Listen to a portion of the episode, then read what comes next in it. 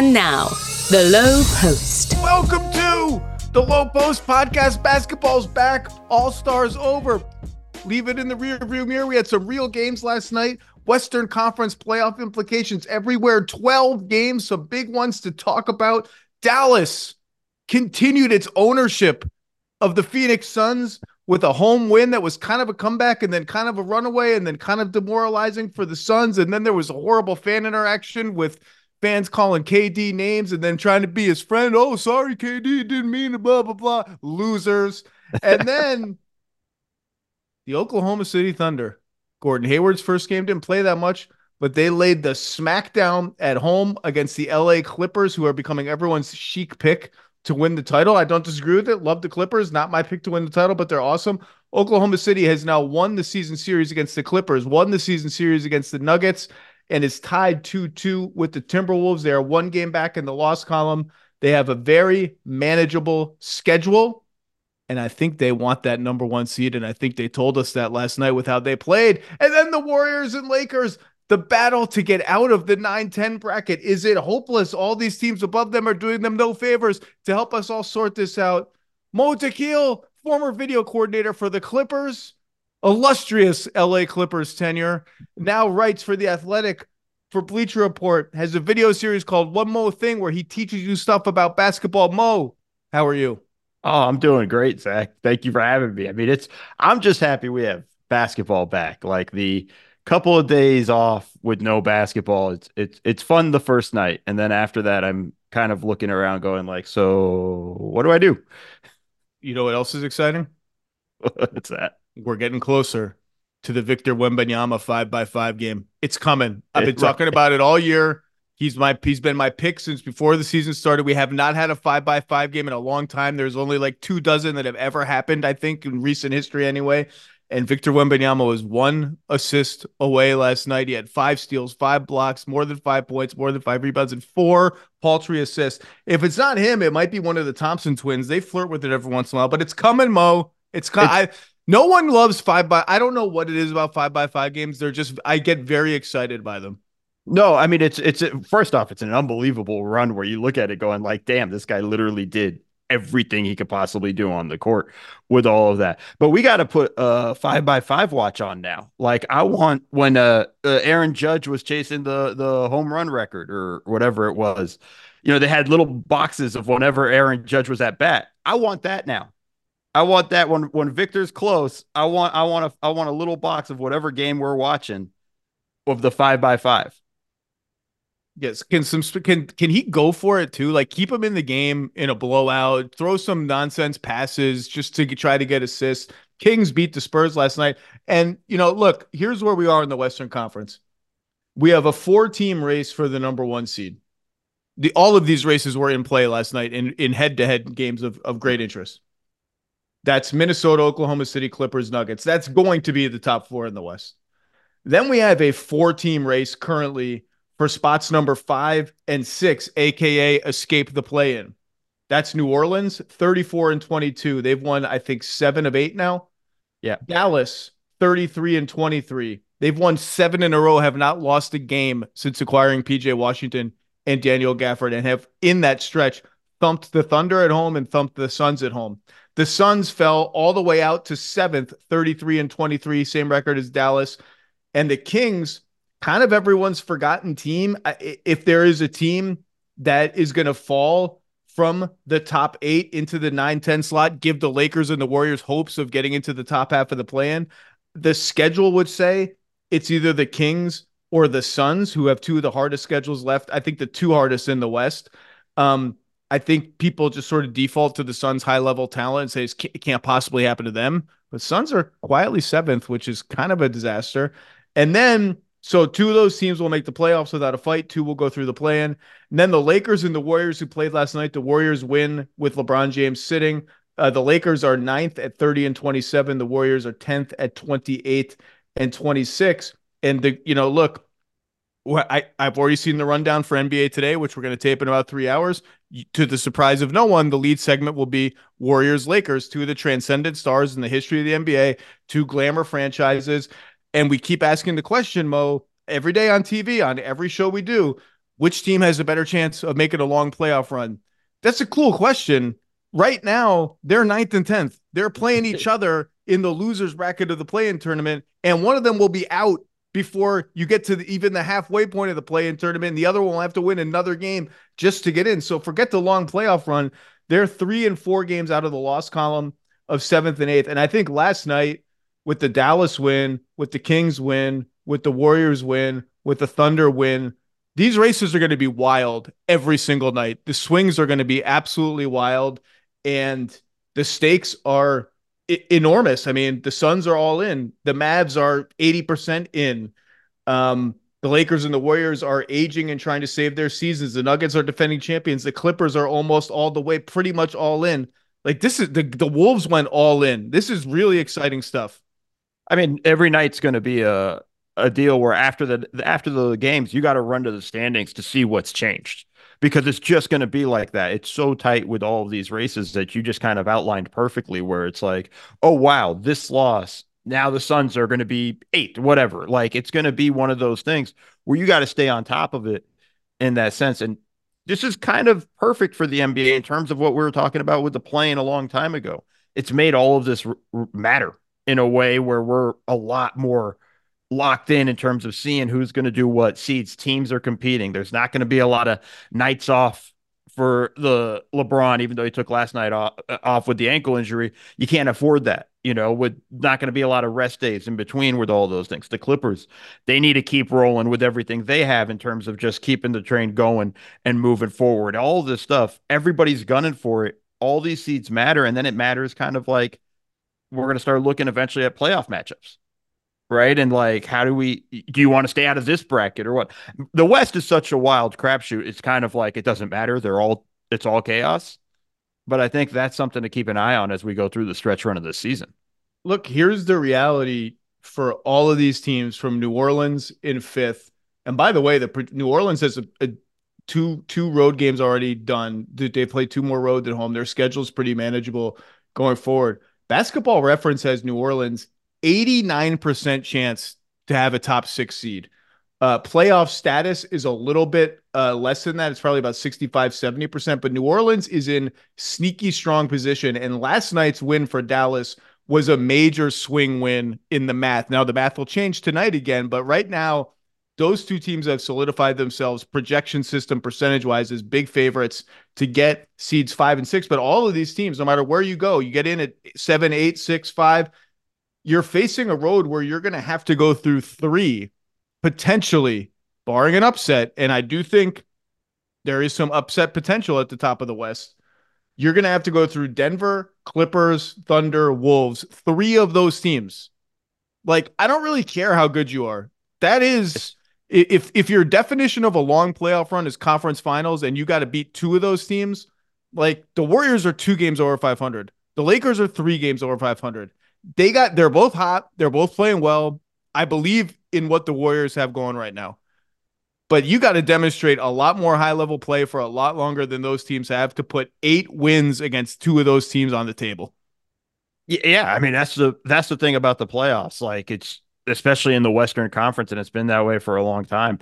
Is every matchup's kind of a disaster in the sense of like it's it's chaotic. There's things about it that would you'd be excited about as a team that's scouting it you know preparing for it. And there are teams you're just ter- you, you, there are things you're terrified about and that's in every matchup across the board. I mean you know that everything we're saying like if the warriors sneak in and end up being the eight seed you know after the play-in tournament that's tough for the wolves. You know like i know they've had a lot of run with that but the warriors aren't going to be afraid of them. I know the wolves aren't going to be afraid of them either but that's a that's a tough first round matchup for the number one seed to have to go up against a team with the pedigree that the Golden State Warriors have. Like that's kind of the the juxtaposition of of the Western Conference in that there's no easy series in the first round, right? Like the the one seed would normally get a series where it's like, okay, four or five games, we move on, we're good. And it's now it's like, oh, this might go six or seven just on that. If the Wolves and the Thunder are one and two, and the Wolves because I think they have like seven home home games in hand or something crazy like that, and a pretty decent schedule. They have like they're being given like a 60 65% chance at the one seed period. Hmm. The Thunder, after last night's win, have the best point differential in the West. They have something like a 30% chance at the one seed and then a 40% chance at the two seed. So they're they, like, we could get them at one and two. And then you're looking at two teams who have not won a playoff series, period, at seeds one and two, which is very, very unusual. And look, I Minnesota, and and it's an obvious thing, but if Golden State and the Lakers are nine and ten, that's where we end up. And the math is overwhelmingly, I'm not overall like each of them has like a 33% chance of getting up to 8th mm-hmm. and above um, by most of these systems. It's an obvious thing, but if that's where they stick at 9 and 10, those teams can only be 8. Those teams can right. only play the number 1 seed, whoever gets through the play-in tournament. And Minnesota Golden State would be an incredible matchup because you have this titanic size team, the Wolves, against this little Draymond at center, pass and cut and shoot, spread you out machine in the Warriors. And I mean, not to get sidetracked, we do this all the time on TV. We ask the question, who do you think has a better chance at a long playoff run, the Warriors or the Lakers? And I would define long as 2 2 in the second round. You got a real shot to get to the conference finals. Anything after that is like, I got to see a little more. I, what is your answer to that question? Because I, I, I, have one that's starting to crystallize now, but I'm, I'm curious of, of yours. For me, it's the Warriors in just the sense of like I love the way they're playing now. They've kind of have that identity of this is what we're going forward with with Draymond coming back. They're 10 and 5. They're, they're over the past 15 games. Curry's playing at an unbelievable level. I think you're even beginning to see it's only been two games, but I think you're going to see chemistry built off the bench with Klay Thompson and the bench unit. And, and eventually I think that's something that Chris Paul should man as well when he comes back. And that can be kind of the that whole unit kind of run together. But I think you're seeing everything sort of mesh together now that Draymond's back. I think he's made the Jonathan Kuminga, Andrew, uh, uh, uh, Andrew Wiggins action work between the two of them. And I think that kind of plays perfectly. You got to talk about pods, you know, and just what he's contributing. And I mean, like, I just think with them, I think they have that there. I think when you look at them over the past 15 games, they have a a number one offense in offensive rating. They have a I think it was seventh in defensive rating. Like the, that's a that's a profile. If we saw that throughout the course of the season, going like that's a team that can make a deep run in the playoffs. You know, obviously we know the caveats that come with it, but that's what I look at with the Lakers. I still don't trust their offense. I'm still they are LeBron is just as amazing as he is. He's also old, and I'm I'm concerned with that being a thing where things start to creep up. This ankle injury is it going to be nagging? Is he going to play some nights, have to take a night off here and there? Like those are the things that worry me with the Lakers. You know, to be clear, these are beyond generational talents we're talking about at the top of these rosters. Hall of Famers galore. If I were Minnesota or Oklahoma City, I'd be scared seeing either of these teams on the other side for me, flawed as they are, uneven as they are. But I'm kind of with you. And you said the word that's been coming to mind for me, which is identity. The Warriors were so tantalizing because because of their shared history and their unique style of play. They're always like just this close to clicking. And like some games you see you'd see it for five minutes and then it would go away. And then you'd see Draymond get suspended and this guy's out and Chris Paul's out. And it just they were always like right there. It feels like like they know because of what they've done together, they know what that feels like. They know what their identity looks like. I think they've found it. I think this is a real thing. The starting five with Podziemski and Kuminga is working. Draymond at center is working. Klay had a bad shooting game last night. I thought he he moved the ball well, which is the mm-hmm. number one thing I want to see from Klay. Don't force it. Just make the extra pass. You're still Klay freaking Thompson. People are still going to fly at you when you come off pin downs. Just find Trayce Jackson Davis. Find Draymond on the roll. Find your pin down guy. I thought he was doing that. Chris Paul will help. Moody came in last night and gave him good minutes. Hasn't been in the rotation much lately. It just feels like they've figured out who they are. And the Lakers, maybe they're getting there because of their their starting Hachimura and Reaves Finally, I think Dinwiddie will help them. It just doesn't. It doesn't feel as seamless to me as it does with the Warriors. I think the Warriors right now, they have me on high alert for like okay, all right, like this is interesting. They yeah. they they figured out a style and and a and a, and a rotation that works.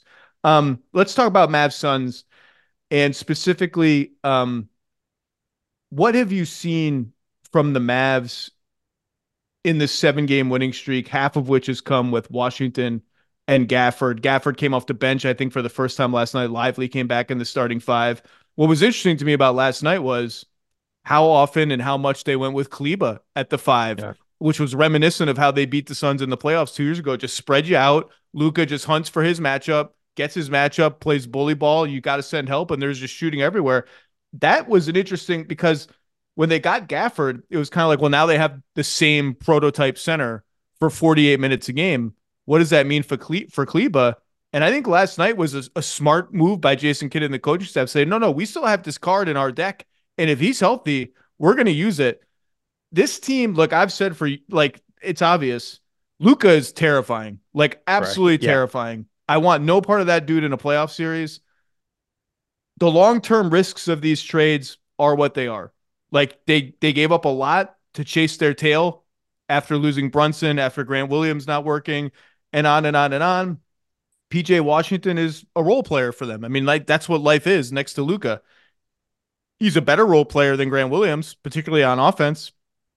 Is he better enough to justify what they gave up? We'll see. I mean, he mostly stands around a couple dribble drives here and there. Solid defense last night, guarding KD a lot. Um, but but right now they look good and like I they'll be underdogs whoever they face, but I I wouldn't want any their their offense is legitimately terrifying. Oh, it's it's it's a, a nightmare across the board because we didn't even mention Kyrie and all of that, right? Like, okay, and then uh, with everything you have there, it's okay. You found a way to slow down Luka. Cool. He's just going to kick it to Kyrie, and now you got to contend with that on a second side, and and the action coming coming downhill at you. Like that's kind of chaotic and all that stuff. I think the important thing with the PJ Washington trade is it allows them to play Kleber at the five right? And now kind of opens that door for them and puts them in that position where it's like, okay, now we can kind of really spread you out a little bit more. And I think that opens that door in that way. It's it's one of those things that you you you outlined the risks perfectly of the trade, but just looking at it now, like those guys kind of fit in seamlessly right off the bat. I mean, you know, it's Dereck Lively gets to come in and he doesn't have to worry about fouls whether he's starting or coming off the bench. He doesn't have to worry about the fouls. Just play hard, dude. We got a guy cover you if, if, if we need to play big. We need to play small. We can go with Kleber. We can go with PJ Washington at the four and really kind of play the game and, and spread the floor and make defenses chase us and work with all of that stuff. Like I think there's just a lot of things with it. And I think, you know, the th- this is fun for Luka now. Like this is an area where there's just so many weapons he can go to with everything and so many ways he can pick his spots. I mean, he had uh, uh, an assist. I forget where it went, but from the post last night. Like they're going to find ways to move him around the court now and play him in different areas because they're able to kind of have more room and more space with all those things. The Grant Williams stuff didn't work, but I think they're going to get what they wanted out of PJ Washington. Not necessarily the same volume or whatever, but I think the ability to play that way with PJ Washington that they wanted to get when they had with Grant. And I think the most important thing now is they found versatility. Like my thing in, in the playoffs is you got to play multiple ways because a team's going to stop you at a certain point if you just play one way. They have ways to play. They have now different ways to play and throw different things at you. The Suns were struggling, man. Like they, you know, when they went small, they had to take Nurkic out. And then from there, the offensive rebound started blowing up for the Mavs. They started crashing from the corners, pulling up stuff and, and getting, you know, two, three opportunities every time down. And that became a problem for the Suns that they couldn't handle. They even started switching with Lively on defense mm-hmm. uh, on a few different times. And he's he has the speed to do that. I mean, look, all of this is working because Kyrie and Luka have I have meshed even better, I think, on offense than even the optimists thought. They're scoring 121 points per 100 possessions with those two on the floor. That's better than the number one offense in the league, which is now Boston, by the way, has snuck into the number one spot. And you mentioned the chemistry. Like, there's always going to be a little your turn, my turn with two ball handling stars. That's just the way it is. That's life. That doesn't really matter when both of them are very dangerous spot up three point shooters, particularly Kyrie it doesn't really matter if your team is engineered to Luka pick and roll on one side, kick to Kyrie, attack a closeout, or a second screener coming up to get him on the other side. That's not stagnant. Your turn, my turn, and they're co- they're screening for each other more of late. and they're running that Spain pick and roll, and they could either one of them can do any role in that. So like Ky- it'll be a Kyrie Gafford pick and roll, and then Luka will come from the baseline and slam Gafford's dude with the back screen, and then veer out somewhere for a three. The more they cooperate like that, the better it is. And you mentioned PJ Washington enabling more Kleber at the five. I actually think that and Josh Green finding his his stride again all year, despite the fact that he was playing well and making corner threes. I kept saying like, I just don't know if Derrick Jones Jr. is is the starter on like what this team should be. And now he's not. And they're using him in the right dose as like an 18 minute a guy off the bench, come Right. in and guard the best guys on the other team. This team is dangerous. Like I don't know what da- it's hard to know what dangerous means because so much is going to come down to playoff matchups and just winning around in the West is really really hard. But I I would not want to I, for any of these teams. Like I would not want to face these guys. They're scary. Yeah, and one other thing too, you've you've said this a lot in the past, and I think it's it's an underrated point about Kyrie. He gets them like four or five more transition possessions a game. And it's it's it's he he's playing faster. He's looking to push right away and things like that. Like I think that's something an element that they hadn't had in the past with the way Luka likes to kind of play the slow down and let me control everything method. I think adding that with Kyrie to kind of kick that transition up and get those just man, if you get three or four easy baskets a game, it's huge. It makes a big difference. And I think that's the stuff that like you're seeing with the Mavs kind of all come together right now. And it's like you said, like it's it's just like I, when you see the draws for the playoffs, you know there's a team that's just going to be like, uh, we got the Mavs, like this is going to be tough. Like it's a challenge. And and I know that's what I said about the West is going to be like that the whole way. But you got to be afraid because this team has they made it to the conference finals when they weren't supposed to. They were uh uh Luka can go off at any point and can be the best player in any series.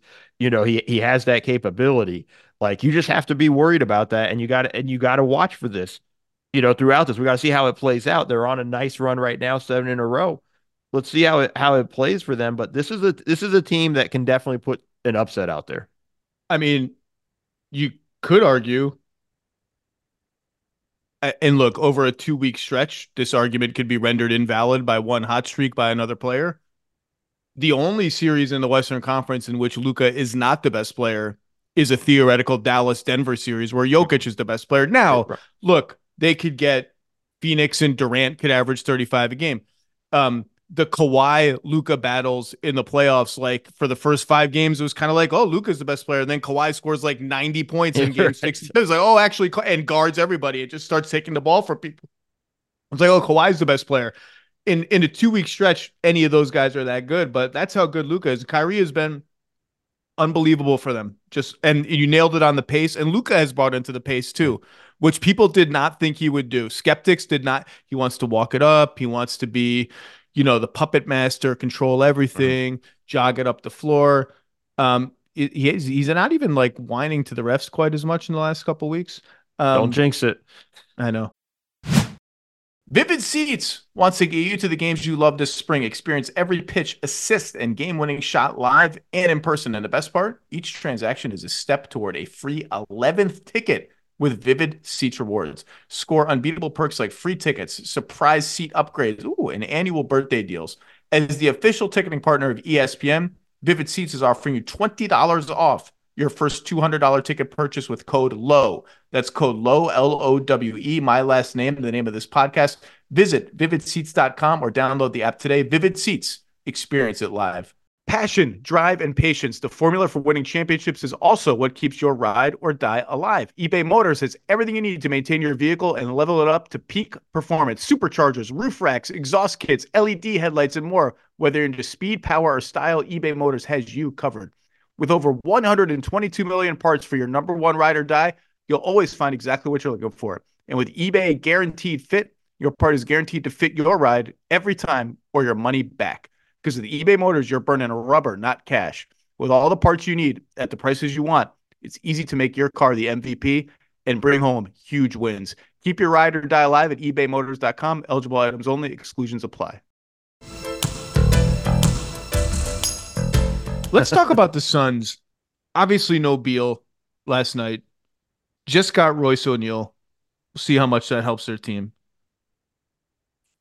I didn't like how they played last night, and I feel like the continuity in their offense has backslid a little bit in the week leading up to the All Star break, and again last night. Part of that might just be the in and out of Bradley Beal and and just his lack of availability, but I just and look when when you just have two of the three, it becomes much easier for the defense to hide weaker, smaller defenders. That's the whole thing of Beal is like, oh, our little point guards on Beal, like he's going to start setting screens for everybody. And without that, you can put two like sized guys on Durant and Booker. Not that there's any like sized answer for Durant, but you know what I mean. And at least make a go of it switching. But I mean, I just thought the last few times I've seen Phoenix, including last night, I just haven't felt like much synergy on offense between Durant and Booker. And that worries me. And Frank Vogel just not trusting any of his backup big men at all anymore worries me. I this team is look if they have the three guys healthy, which they have not had very much, they're dangerous to anybody. But this team traded everything for Kevin Durant, and then they traded everything they had left in the cupboard for Bradley Beal. All these pick swaps that they've split a million times. They're seventh right now. Like this is it's not a brewing disaster. That seems a little strong because the playoffs are always there. But if if they're in the play-in tournament and that's their i mean and they got to get on a run like against elite team after elite team. It's just, that's just too hard man. I i don't know. What have you seen from phoenix lately? Because i'm i'm not worried but i'm not like loving what i'm seeing. This is a team that screams to me that like i wish they had a true setup man. Like just a guy and and you know with i understand like with beal out you know that's something he could have done. I know Booker's been doing a great job playmaking, but I want somebody to set Booker up. Like I think, and and and and and more so than than even just Beal. Like that's not the answer to me. Like they need somebody that can run them into. Hey, just handle the ball while Kevin Durant and and Booker are running floppy.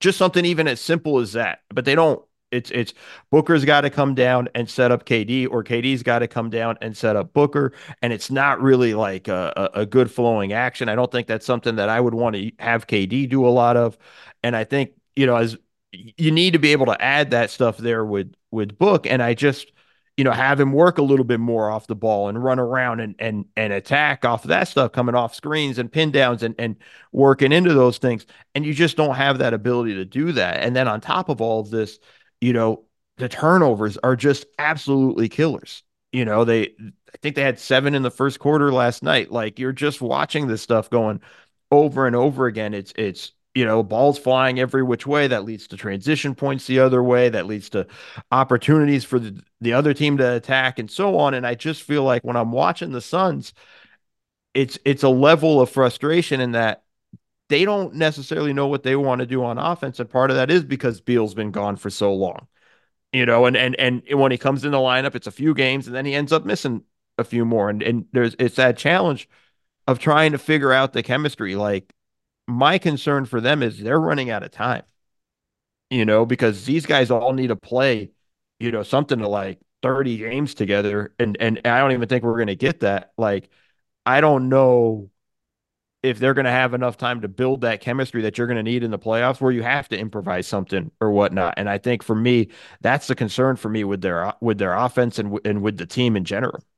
Yeah, there's been the last couple weeks there's been a lot more all right, Durant go one on one or Durant Nurkic pick and roll with Booker standing in the corner, and even more of the flip side, Booker Booker cooking. And look, he's had some games where he's been just killing people down the stretch, and KD's just chilling in the corner. Which, if it works, it works. And even when it works, it's I don't know that either player is psyched about that arrangement.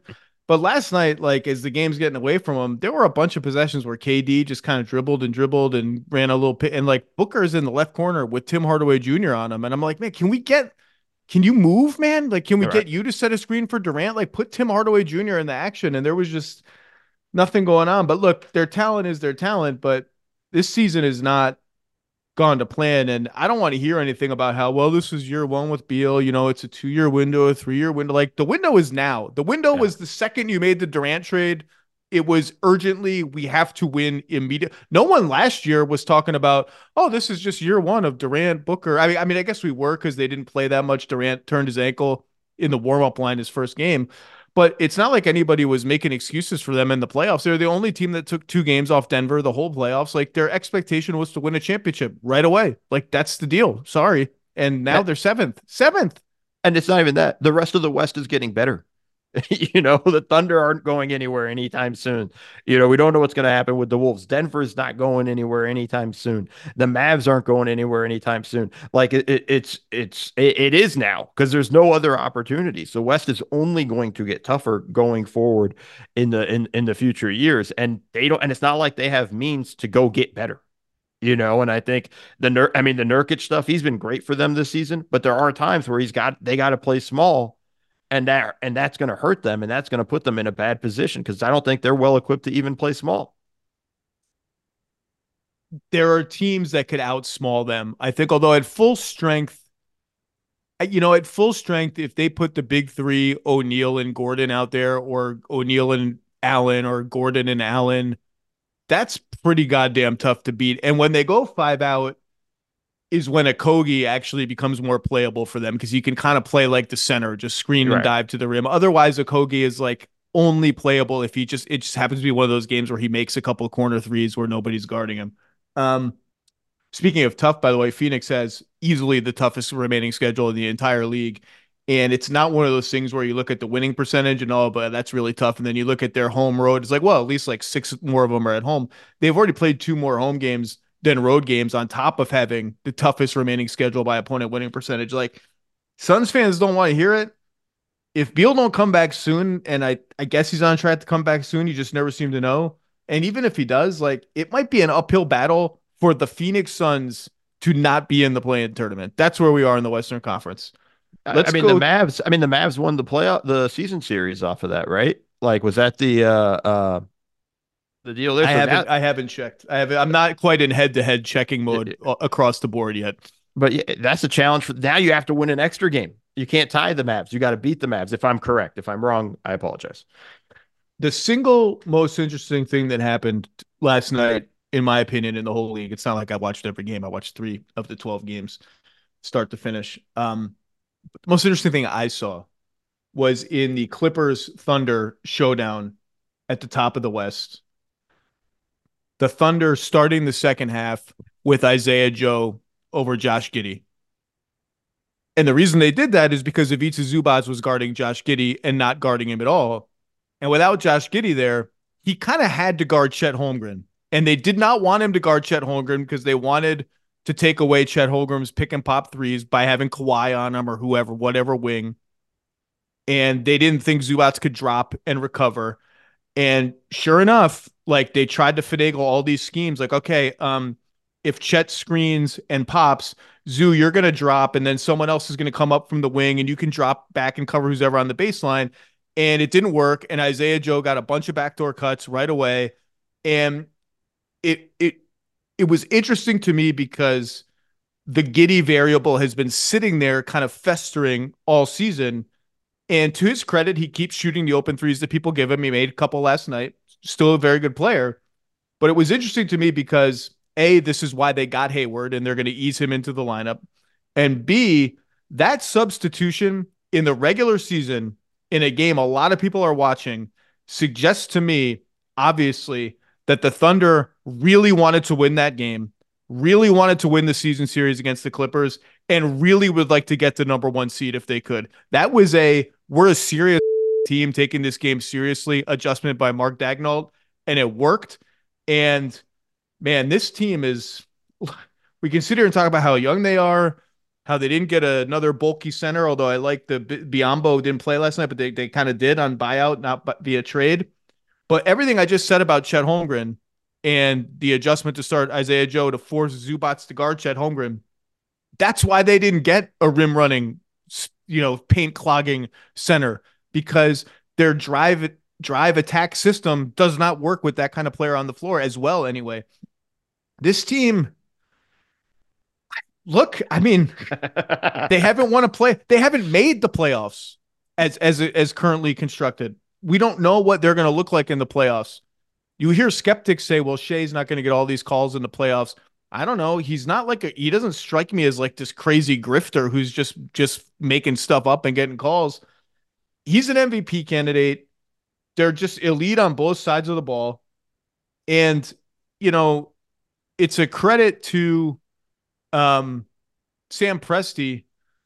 Like the first time he had a big 3, Harden, Westbrook, Durant. Those guys are picked second, third and fourth in the draft. Like everyone kind of knew those guys were going to be good. This is a this big three that's happening now, and no, not enough people are talking about Jalen Williams, who is a flat out star and is going to be more than that. These guys were picked second. That's Chet, twelfth and eleventh. Now he didn't pick SGA. Obviously, he acquired SGA. Um, this I don't. What did this team's really goddamn good, man? What did you see last night from from what what of this game interested you? What do you think of the Thunder going forward? Yeah, just to kind of piggyback off your talk of the substitution, the Isaiah Joe starting in the third quarter. I mean, that was that was a playoff move, right? Like that's a playoff adjustment. And that's a playoff adjustment you would make after a game. Like, okay, we're changing our starting lineup, whatnot. Like that's their that's the Thunder's first playoff adjustment. If they if they don't make that if they don't make that a thing going forward here on out, right there. The thing that stood out to me, Zach, it was I rewatched the third quarter last night because I found that quarter just fascinating. And it, the thing that stood out to me was the Thunder's defense. These dudes do not stop coming. Like there is a play to talk about uh, uh, Jalen Williams. You know, there's a play where it looks like Zubac has a clear dunk. No, Jalen Williams comes V backs or drops down, blocks that shot, leads to a transition. Isaiah Joe gets a dunk in transition. It's a, a another possession where it looks like it's a clear turnover. Like the Thunder have the ball, are about to run. I think the ball goes off Aaron uh, Wiggins' leg. It looks like Amir Coffey is about to get an easy bucket. Shai and Wiggins both recover and block that shot, and they don't get a bucket off that. Off of a two on one, uh, a Westbrook Zubac two on one versus Shai, Jalen Williams comes in at the end and blocks Zubac. Like they just keep coming defensively. And then off of that, they run so damn hard. They were just running the Clippers off the court in transition. It was just flying up the court over and over again. And with that kind of speed and the way they were playing and with that defense, like I just kind of looked around and was just like, oh, okay. like, you know, I've been kind of uh, uh, somewhat of a skeptic. Like, I'm not sure what they could do you know, we'll see what the playoffs look like. I'm still worried about never having won a series. Uh, I'm I'm more and more inclined to be like, oh, I'm in. Like this team's a, a, I'm a in. massive threat. Yeah, like you just I'm in. And and and and I want to give Daigneault a lot of credit. Like he's been phenomenal. You know, I just wrote a piece recently just of plays I like that I've seen recently, and he had a great end of game play where he used Shai as a decoy screener to get Aaron Wiggins a bucket to tie the game against Toronto. I remember like, that game. Yeah, they won in overtime, I believe. Right? Yeah, they won and, and they won in OT. And it's just like you're you're watching these things and you're just seeing all the small stuff that they're doing. And, and he's not afraid to make a change. He's not afraid to to call different plays out and, and get them moving. And I just think defensively, it's I mean, they're so tough. And I haven't even talked about just Chet being at the rim. You know, the uh, PG tried to get him and missed a dunk, but Chet altered that. PG uh, went for it though. I let PG PG cocked it back and went was, for it. If you're gonna go for it, go for it. Right, and then and and Terrence Mann tried to get him in the third quarter, and and and Chet was right there. And it's like you know, I just think there's a, a defensive like intensity within that team that's just so hard to uh for teams to figure out how to attack and how to go through it, and they're able to hide Shai uh, last night they were able to hide him a lot more. I thought the Clippers could have done a better job trying to get Shai into more actions and try to attack him a little bit more. But even then, it's it's still a tough, tough go. I mean, Dort, unbelievable. Like he strips PG clean when PG's trying to go for a shot, and that's another transition bucket. Like they just their ability to turn defense to offense might be one of the best in the league, and I I, I think that's really going to be the thing teams have to figure out come playoff time. Well, that's the that's going to be the bellwether for them, and why the matchups are going to be so interesting because if they run into at any point an extreme ball security team like the Mavericks, who I believe have the lowest turnover rate in the league, which is a Luka thing. It's going to be interesting because the Thunder are a bad rebounding team. They're bad at mm-hmm. both ends of the floor, and they make up for it by they force more turnovers than anyone. They're number one in, in forcing turnovers and they turned that in offense. They had nine steals and 11 blocks last night against the Clippers. Those are 20 defense to offense transition play. I mean, if you are blocked at the rim, that's almost a steal. Like, and that I'm not going to read too much into the game for the Clippers. The Clippers shot 37% at the basket last night. That will probably never happen again the rest of the season. And Russ had just maybe the worst game he's had the entire Abysmal. season. He, this is the first time with the Clippers, at least that I could. I'm sure there's been another game or two, but it, where it looked like Lakers Russ just out there throwing stuff up at the rim and hurting his team. I don't expect that to replicate itself, but they need those those plays um, to get moving and and they also make up for it because they are a great rim protection team. Chet may get you Zoo may be able to put him under the basket and and bully him around and he he's skinny. He makes up for it by being extremely long, having incredible timing and having incredible instincts and being able to block shots that normally don't get blocked. And he did that last night. Um I want to talk about Shai. Kind of a ho hum 31 point performance last night, you know, 12 of 19, three of six from three. I like when he gets a little frisky from the three point arc. And I think he's going to have to do that in big playoff games because teams are going to sell out on his drives. And he's a good shooter. Only six free throws, 31 points, eight assists, two turnovers. Um, part of the reason I'm in on this team as a legit contender is I think his game will carry over to the playoffs. Like I just think this guy is that good. Um, I know he's not as tall as the prototype Kawhi, Durant, even Luka, just like number one ball handlers, but he's so fast and so smart and so long that I he just doesn't really have any problems getting his shot off other than like, you know, Tatum gave him a little bit of trouble here and there, Kawhi a little bit here and there, although not last night. Um, and you can see, man, when he gets a defender on him that he knows is just not on his level, and last night it was Harden and Amir Coffey. You would get him on switches. He, just cooks them. Like they have Yeah. no shot. His step back, he knows I can get eight feet of space on my step back. I think he's a. I think he's absolutely 100 percent legit, and I think MVP right now is pretty close to a toss up between Shai and Jokic and Luka's coming. Giannis is right there. Th- those four guys are above and beyond everybody else. I have a, I have a take I'll I'll get to in a second. The Bucks have to figure some stuff out for Giannis's case to really crystallize. But look, eh, 31 a game, six and a half assists, leads the league in steals, 55% from the floor, 38% from threes. Um, the advanced stats are always going to lean Jokic because he's just unbelievable. And like the traditional stats are 26, 12, and 9. It's ridiculous. He had a tri- he had a 19 rebound, 15 assist, triple double. We need to come up with a word for triple doubles where it's over 15 in every You're right. category. That should be like a special thing. Um, and he's got all the advanced stats, but Shai's close, close enough that when you look at the importance he has, we're talking about how young and untested the Thunder are.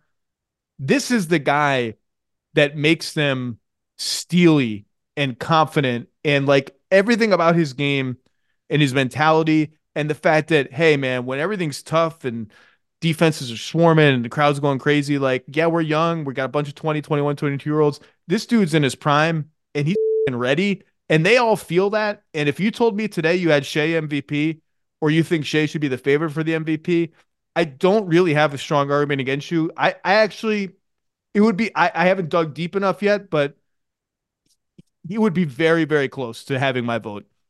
As, as of now, not final, not final, as of now. Yeah, I think the the one thing with Shai too is that he's really mastered the stop on a dime at the elbow pull up. With everybody so afraid of him getting to the rim, it kind of makes him that three level scorer to the degree. Obviously, the three point shooting has, has come along this season, but that's where everybody's going to kind of lay off on him. But I think his ability to do all of those things, like the the um he can do pretty much everything on the court offensively, minus deep three balls. Like in that sense, pull up threes, attack the rim, everything like that, dropping dimes. The pick and pop game between him and Chet is perfect for them. I mean, they got Zoo in one of those situations, I think, in the second quarter where they And by the way, Chet- I, I keep talking about how mature the Thunder are for their age, how they do not look like a young team. And there's a million examples every game. What you just said, the minute they put Joe in the game and the minute they saw Zubac on Chet, pick and pop with Chet. Just like there's no wasted possessions. There's no, oh, we got to figure out how to get to that. No, we're going there. Right. And that's and and that's him too understanding the plan. And hey, let's go to work. Let's get this stuff going through it. Like I loved Shai. I loved him when he was a Clipper. I loved him, you know, with the Thunder. I I've been on the Shai bandwagon for a long time. It's fine to fine. It's fun to see this crystallize. It'd be a lie if I told you, oh, I thought he'd be an MVP at some point. But like to see all of this come together and him hitting all the high marks that were just absolutely absurd across the board. And it's just at the end of the day, Zach, he's just a competitor. Man, he competes so damn hard on all of these plays and everything like that. It's it's the whole team doesn't take a play off, you know, and it's it's it's him. Not a great defender, still tries a ton defensively. You know, leads the league in steals.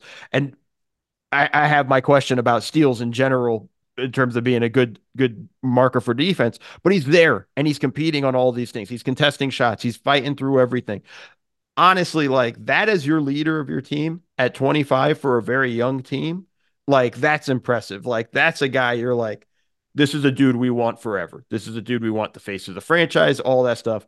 And we saw these things with like the Clippers. I mean, I, I made fun of the the Clipper fans at the time when when Shai hit the game winner against the Golden State Warriors in that series, uh, that that last series with KD, and they were all going nuts. But that was like the starting point of like, okay, there's something he's a gamer. He's ready to roll with all those things. And I think we've just seen it continue to grow. And, you know, credit to the Thunder for allowing it to to really blossom because that's part of it too. Is sometimes an organization can stifle that. I think they've done a great job with his development across the board. And I'm just I'm just excited to watch him in the playoffs because I really do want to see how this team reacts to the intensity level and more importantly, the scrutiny you get from the other team because as a video guy, like when we get to do playoff scouting reports and whatnot, we know everything. We know everything you want to go to for the most part. You know, you're not, it's not a lot of surprises that come to us. We've scouted the hell out of you at this point. Let's see how you adjust to it. That's what I'm excited to watch when we get to the playoffs with this team. You know, I've said many times that Warriors Clippers series was a big moment for SGA because he was a rookie I think he was a rookie. Was he a rookie or a second I, year? I think he was a rookie. Um, yeah. And he got thrown in in his first playoffs to guarding the freaking Splash Brothers in that kind of Cuisinart offense where there's ca- copyright David Thorpe that there is no analog to anywhere in the NBA. And he was up for it. And last night, he guarded Paul George a lot of the game. And that, by the way, is the whole conception of the Clippers is you are going to have a very hard time, quote unquote, hiding your defenders against us because you need three good ones to guard our three guys. And they had Dort and Jalen Williams on Kawhi and Harden, and they didn't want Giddey on Paul George, and they didn't want Chet on Paul George. And Shai's got to do it. And guess what? Shai was fine. Shai slid yeah. around every. He's great at getting around screens. His arms and hands are annoying. He's intense. Look, I don't know what's going to happen with this team, but I, I think this team is really good. And I do think last night was a signal they would like to get home court or close to it if they could. And it's funny to see Denver go the other way. I don't know if you saw Michael Malone's comments yesterday about home court versus health, but this is rational. Like last year, haven't won a title, tons of pressure on us. We'd love to get the number one seed, get us in as much of a comfort zone as possible, give us home court every series. We're dominant home team. This year, been there, done that, confident in ourselves, comp- played great on the road in the playoffs last year we'll we'll take our chances. You know, would we like to not see Phoenix in the first round? Sure, whatever. But or Dallas or whoever it ends up being, it's not like they're going to stop trying. We're not going all out for it because we've proven enough to ourselves. Can I give you an MVP an MVP thing real quick? Yes, please. Look, I picked Boston to win the title. I'm still picking Boston. With I'm not like Perk. I joked with I'm with Perk on NBA today. I think Perk has picked ten different teams to make the finals combined in the last two seasons as the seasons go on. I love you, Perk. I picked Boston, Denver, Boston over Denver to start the season. That was my finals pick. I'm sticking with it. Love Boston. Best team in the NBA right now. 44 and 12, 45 and 12. I don't know. Blew the out of the Bulls last night. Everyone played well. It's starting to happen, Mo. There is a burgeoning Tatum should be MVP take that is making its way across the NBA media sphere.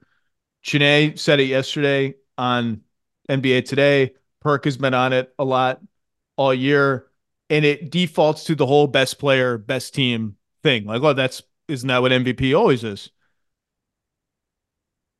Okay, like look, he was my preseason pick to win MVP when we made predictions. Statistically, there just is not a case for him over these other four guys that I've mentioned. Like advanced, traditional, there's just there is not a case for Jayson Tatum over Jokic, SGA, Luka, or Giannis, other than Boston has the best record and he's the best best player on the best team.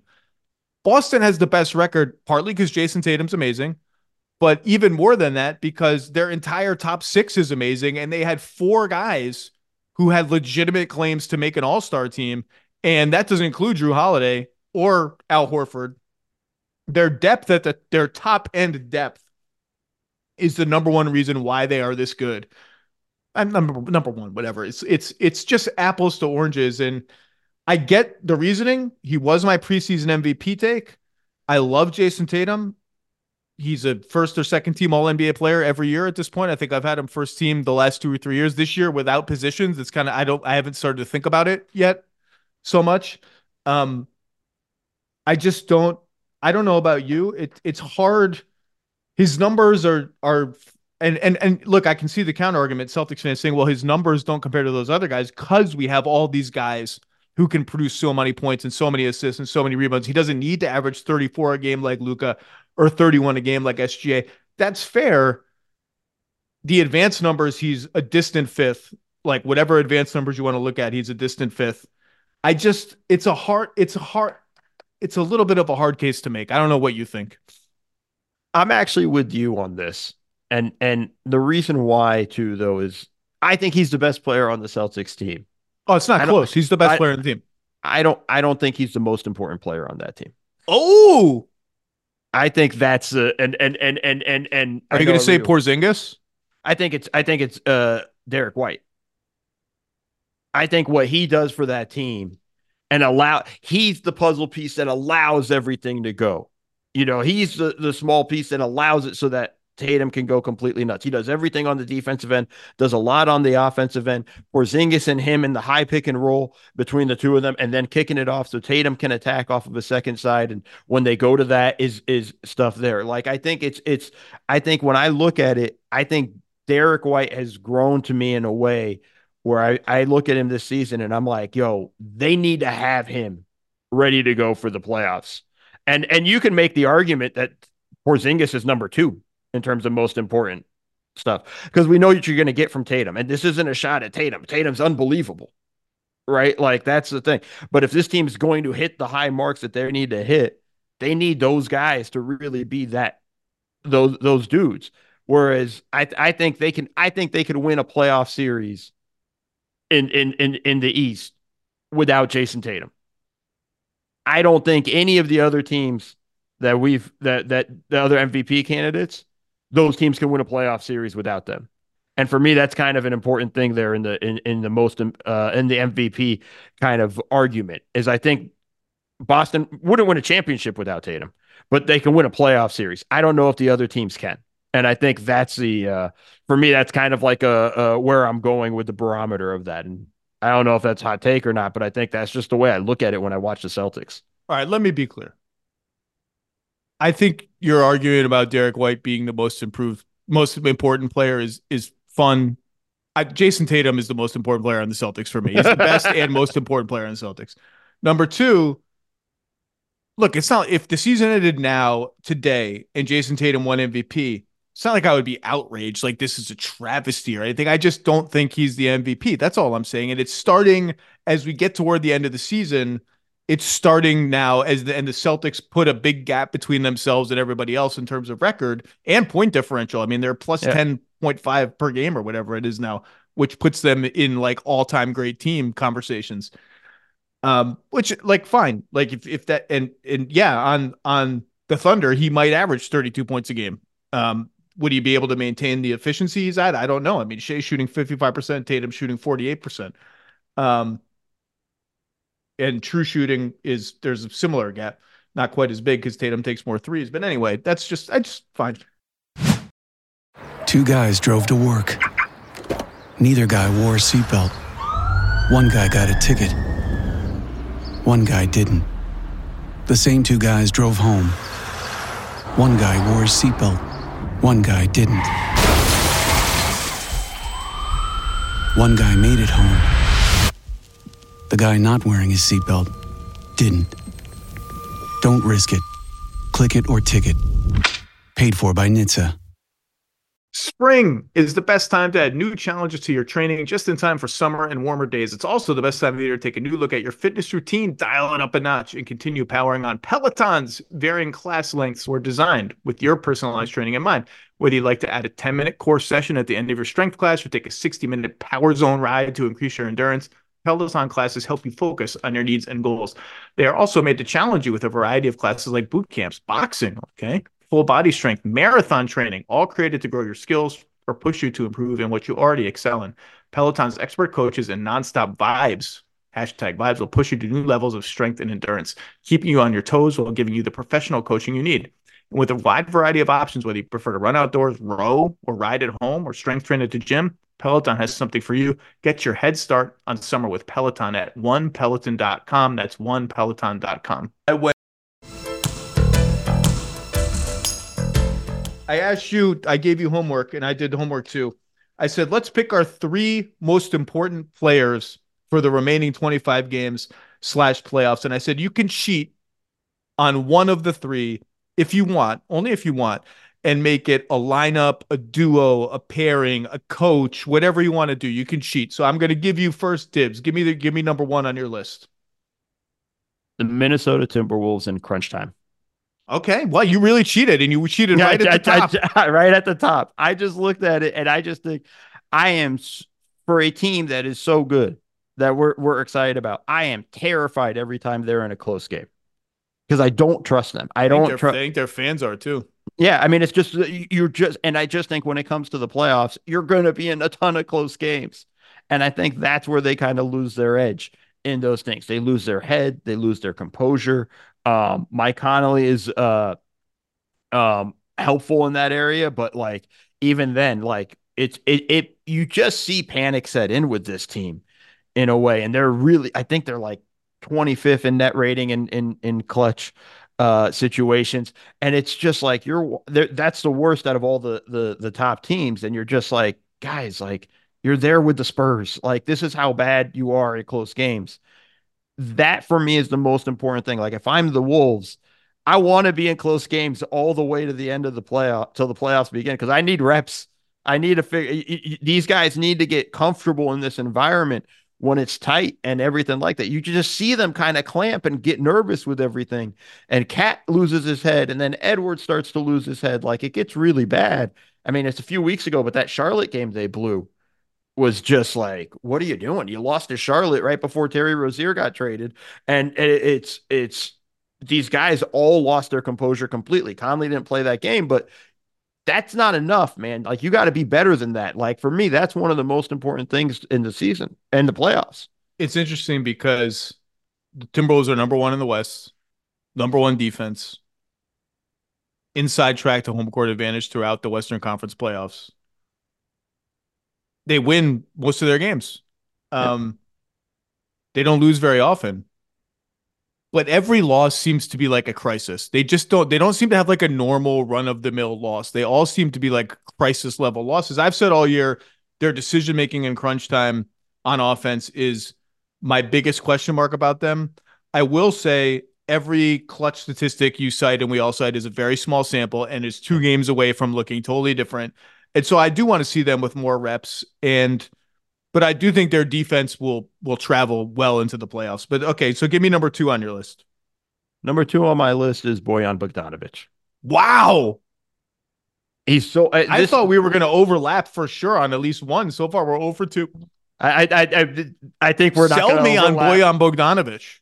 I think for what he does for the Knicks and what that team needs. Now, granted, once this is visualizing them fully healthy and all that, he is the most important guy for the Knicks to get them to at least the conference finals because he's the guy that can relieve pressure off Jalen Jalen Brunson in terms of creating, get the ball in his hands, and do a little bit more with all that stuff. And in, in that process, he's going to find OG Anunoby, he's going to find Randle and all those guys. So I think what the Knicks have been missing is just another scorer.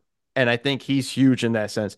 And then when they're fully healthy, just having him in the corner just creates more space for them And I think it opens up more more opportunities for them in that sense. Like for me, I'm really excited to watch this Knicks team when they're fully healthy because I think Bojan's going to take them to another level. I was pumped when they got that when they got him in the trade. I was like, that's kind of a perfect fit for them right now for this playoff run that they're going to need coming up in this season. Yeah, I love the fit. I love the shooting. I am interested to see how it looks, or if if they do it. At, I mean, we're talking about who closing games and what your best lineup is.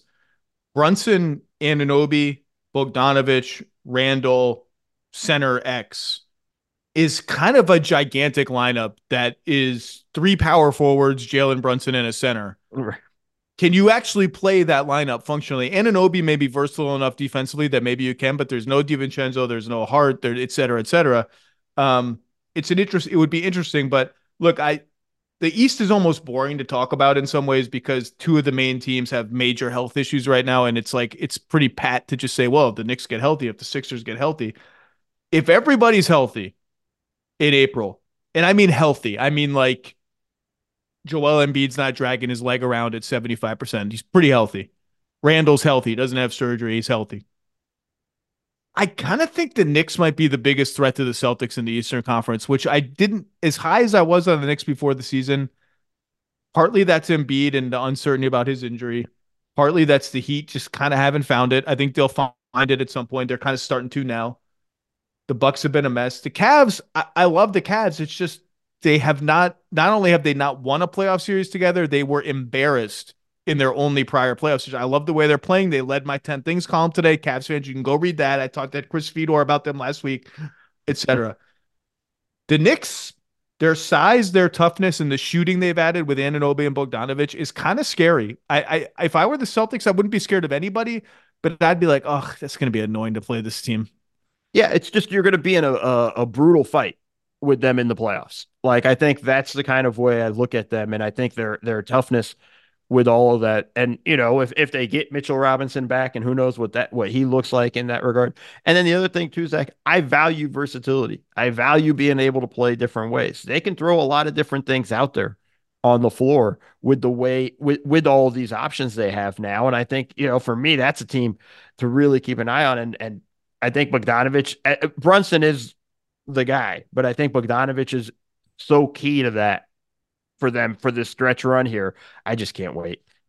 Give me your third your third player. This is our last chance to overlap. I, I feel I feel it coming because I have my first two I thought are obvious choices. I feel it overlap coming. Number three, Zion Williamson. Now we're over 3. I, thought, I thought we might be. I thought we might be.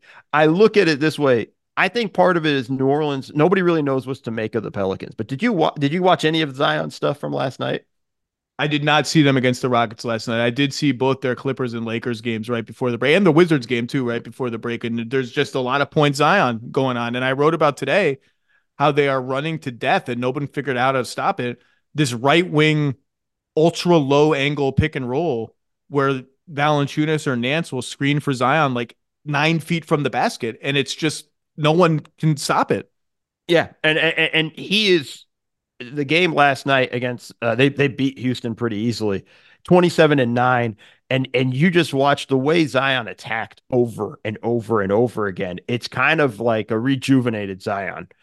I think I was on the podcast with you, like we were right after New Orleans, either before New Orleans in the in season tournament or after, where uh, Zion just looked awful, disinterested, and whatnot. It's a complete 180.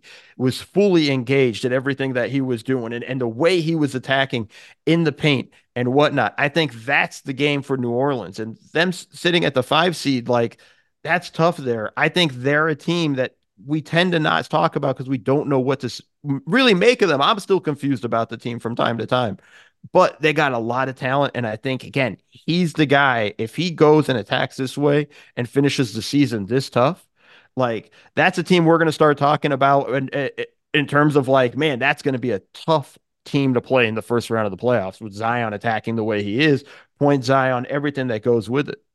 Well, here are your point differential rankings in the Western Conference. One, Oklahoma City plus 7.5, two, Minnesota plus 7.3 three Clippers plus 5.1, four New Orleans plus 4.5 ahead of the Nuggets.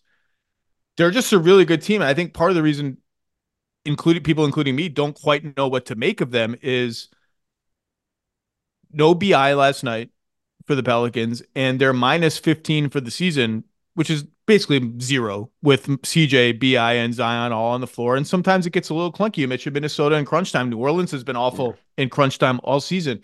It's just a strange brew of players, but something about it works. And I think the tribute to that is like they start, you know, I think probably people would say one plus defensive player and Herb Jones, who had seven steals last night. Talk about a five by five candidate, Herb Jones. Um, and four average to worst defenders, and yet they're in the top 10 in defense for the second straight season. There's something they are doing. Now they're getting a little lucky with opponent three point shooting, but they're a solid team. Uh, can I give you my three rapid fire? And yes. by the way, like Pelicans, scary, scary, scary, scary, scary. Not as scary to me as the Mavs, but yeah. scary. Uh, here are my three in order. Number one, with a bullet, is Khris Middleton. I think the single most important story in the NBA for the next 25 games plus playoffs is so what are the Bucks? Like what are we doing right now? Like 3 and 7 under Doc Rivers, half the teams in Cabo, coaching change, big trade, up and down play. Have they had 5 games the whole season where they look like a good team on both ends of the floor at the same time? I don't think they have. I don't think they've had like a 3 or 4 game stretch of that. And I talked about it a lot last week. Doc has come in. Defense is better. That's great. Offense has gone in the toilet. That's not so good. But if it's the cost of fixing the defense, having everyone's focus, mental and physical, be there, fine. I can pay that cost. Dame hasn't looked the same. Then he goes to All Star and looks like Dame again. Um, none of this matters without Khris Middleton, who just keeps getting these little injuries. He's he's had an ankle thing for a while. He's out again. He was out before the All Star break. Well, I think he's going to come back pretty soon. We'll see. Um, he had played in a few back to back, maybe a couple back to backs, um, and the minutes had gone up, and it looked like we were trending the right way. If if he can't be 34 minute a game All Star level Khris Middleton, I just don't see it with this team. And all the focus on Dame and Giannis's MVP case and the coaching change and everything that comes out of Doc Rivers' mouth. What a week in the life of Doc Rivers, by the way. I've how I, have lost track of how many Doc Rivers controversies we're litigating at the same time.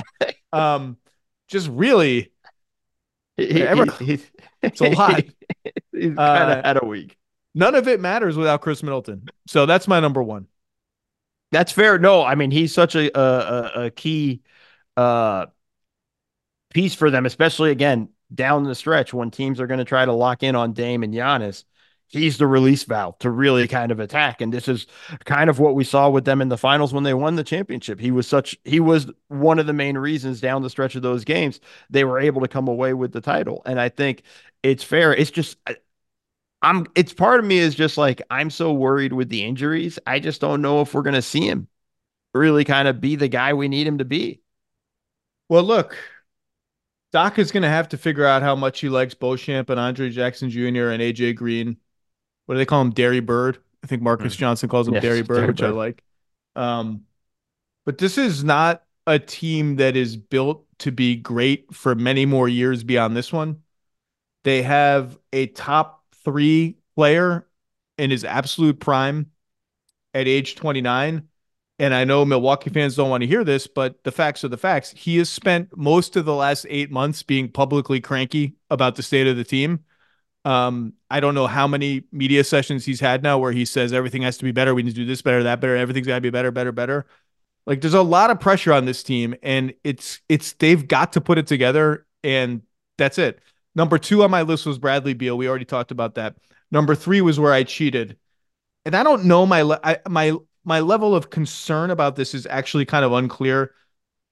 It's the Nuggets bench um, because the Nuggets are still my pick to come out of the West. They have the best player in the world. They have the best two man game in the NBA. They have the best starting five that existed before this season. The Celtics starting five is neck and neck with them for best lineup in the whole NBA. They did lose Bruce Brown and Jeff Green. Jeff Green should frankly be replaceable, and I think that's not a big loss for them. Bruce Brown is. Bruce Brown closed games for them. Bruce Brown played 30 plus minutes in pivotal playoff games. And so the bench is Reggie Jackson, who's been fine. Don't love the Jackson Murray pairing when they have to go to it, but it's been fine. Christian Christian Braun has been just okay, playing a little better lately. Um, Peyton Watson to me is one of the more interesting players in the league. He seems to block like five shots every minute, um, shooting 34% from three and really coming along. Zeke Nnaji got in and had four blocks last night, taking over as backup center for DJ for at least tonight.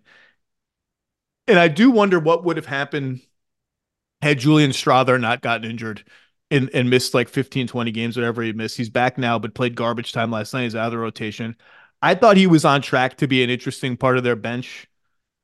Maybe none of this matters because at go time, and we've seen it in games they care, they're just going to stagger the minutes. So two of the starters are on the floor all the time, and Jamal Murray and Aaron Gordon playing center right. are on the floor when Jokic is on the bench. Maybe it's much ado about nothing, but Bruce Brown had moments where it was like Bruce Brown just swung this game in a two minute stretch, helped them swing the game, corner three, steal, whatever.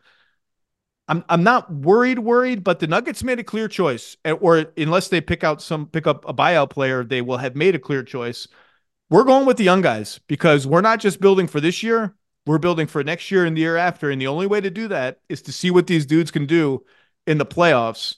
I think that was a conscious choice. I can't decide if I'm concerned, but I'm curious. Where are you on the Nuggets bench? I'm probably more just curious because I think some of the questions are answered with what you said, right? More staggering of Jamal and Jokic. Gordon playing the five in the final in in the in the playoffs is more something we would see. They're saving him more for that that regard. It's it's the Watson, Christian Braun stuff that we're we're really curious. Can one of them fill that Bruce Brown role? And that's the the biggest question that you got to kind of keep an eye on for that. I don't know how much in the long run that matters though. You know, if if they're coming in pretty healthy with everything, I think you know, you're just going to be leaning more on your guys, more on your KCPs, more on uh, Michael Porter Jr. KCP keeps getting injured, by the way. I'm a little. I I'd like to see him just. Even last night, he didn't play the second half of the game. I think he jammed a finger or something. I can't remember. You're right, and and and but I think like as long as they can have those guys healthy with all that stuff, the Julian Strawther thing was big because I'm with you. Like I think he was finding his way into the rotation, and I don't think there's something fans don't understand. That's how easy you get out of the rotation especially as a, as a, rookie. As I mean, a as rookie. a rookie for a coach that has had a hard time trusting rookies. You get hurt, you all of a suddenly you're now in a situation where it's like, okay, you miss a bunch of games, you lose the rota- the spot in the rotation, you ramp yourself up. It's hard to get back in into those good graces. And I think that's the thing there. Like he would have been a really nice piece to kind of come in and just again continue to help spread the floor or whatnot. So it's I'm not as concerned about that just because I think they have ways to fix it in the playoffs. And for me, a lot of times depth in the playoffs really just turns to can you just not hurt us for four minutes? Till you know, till Jokic comes back in the game or Murray or or whatnot. And I think that's kind of the the way. So I'm not as I'm not I'm not worried. It's curious is a good way to put it, but not not worried. Did you have did you make a preseason finals pick? I had I had Denver Boston and I had Denver winning. So we had the same finals, but uh, different outcomes. Do you have you do you do you allow yourself the leeway, to, the perk way to change to change your pick, or do you stick with it? No, I, I allow myself the leeway. I, I cheat all the time. Um, are you um, sticking with it, or where are you now? I'm i st- I'm sticking with it now. I think if you asked me three weeks ago, I probably would have been like Clippers, but like I'm kind of listen. They got blown out by Minnesota. The game last night, like I have I have questions with the Clippers where I'm a little bit I think the Clippers have a chance, but it's like I need to see a little bit more because I feel like after the Grammy road trip, I feel like they've let down a little bit. Which is, you know, natural. They come in, yeah. they have all this drama with Harden, 0 and 5, 0 and 6, whatever it is. Then they blitz the league for 35 games. And, you know, now it's like dog days, all star, etc. I I need the Clippers are right. If if if I had to power rank who comes out of the West. I think I would go Denver one, Clippers two, and then from there the other top teams. Uh, Mo Dakhil, uh, read him at the Athletic, read him at Bleacher Report. Watch one more thing. What what what do we have coming out? What else we got? What do you want to promote? I, I have I have something actually coming out on the Athletic, or excuse me, on Bleacher Report, coming about looking at the uh, potential free agents and who should potentially just think about staying where they're at. All right. Mo Dakhil, thank you, sir. I hope to see you in Los Angeles soon. It's always a pleasure to chop it up with you. Thanks for joining us. Thank you for having me.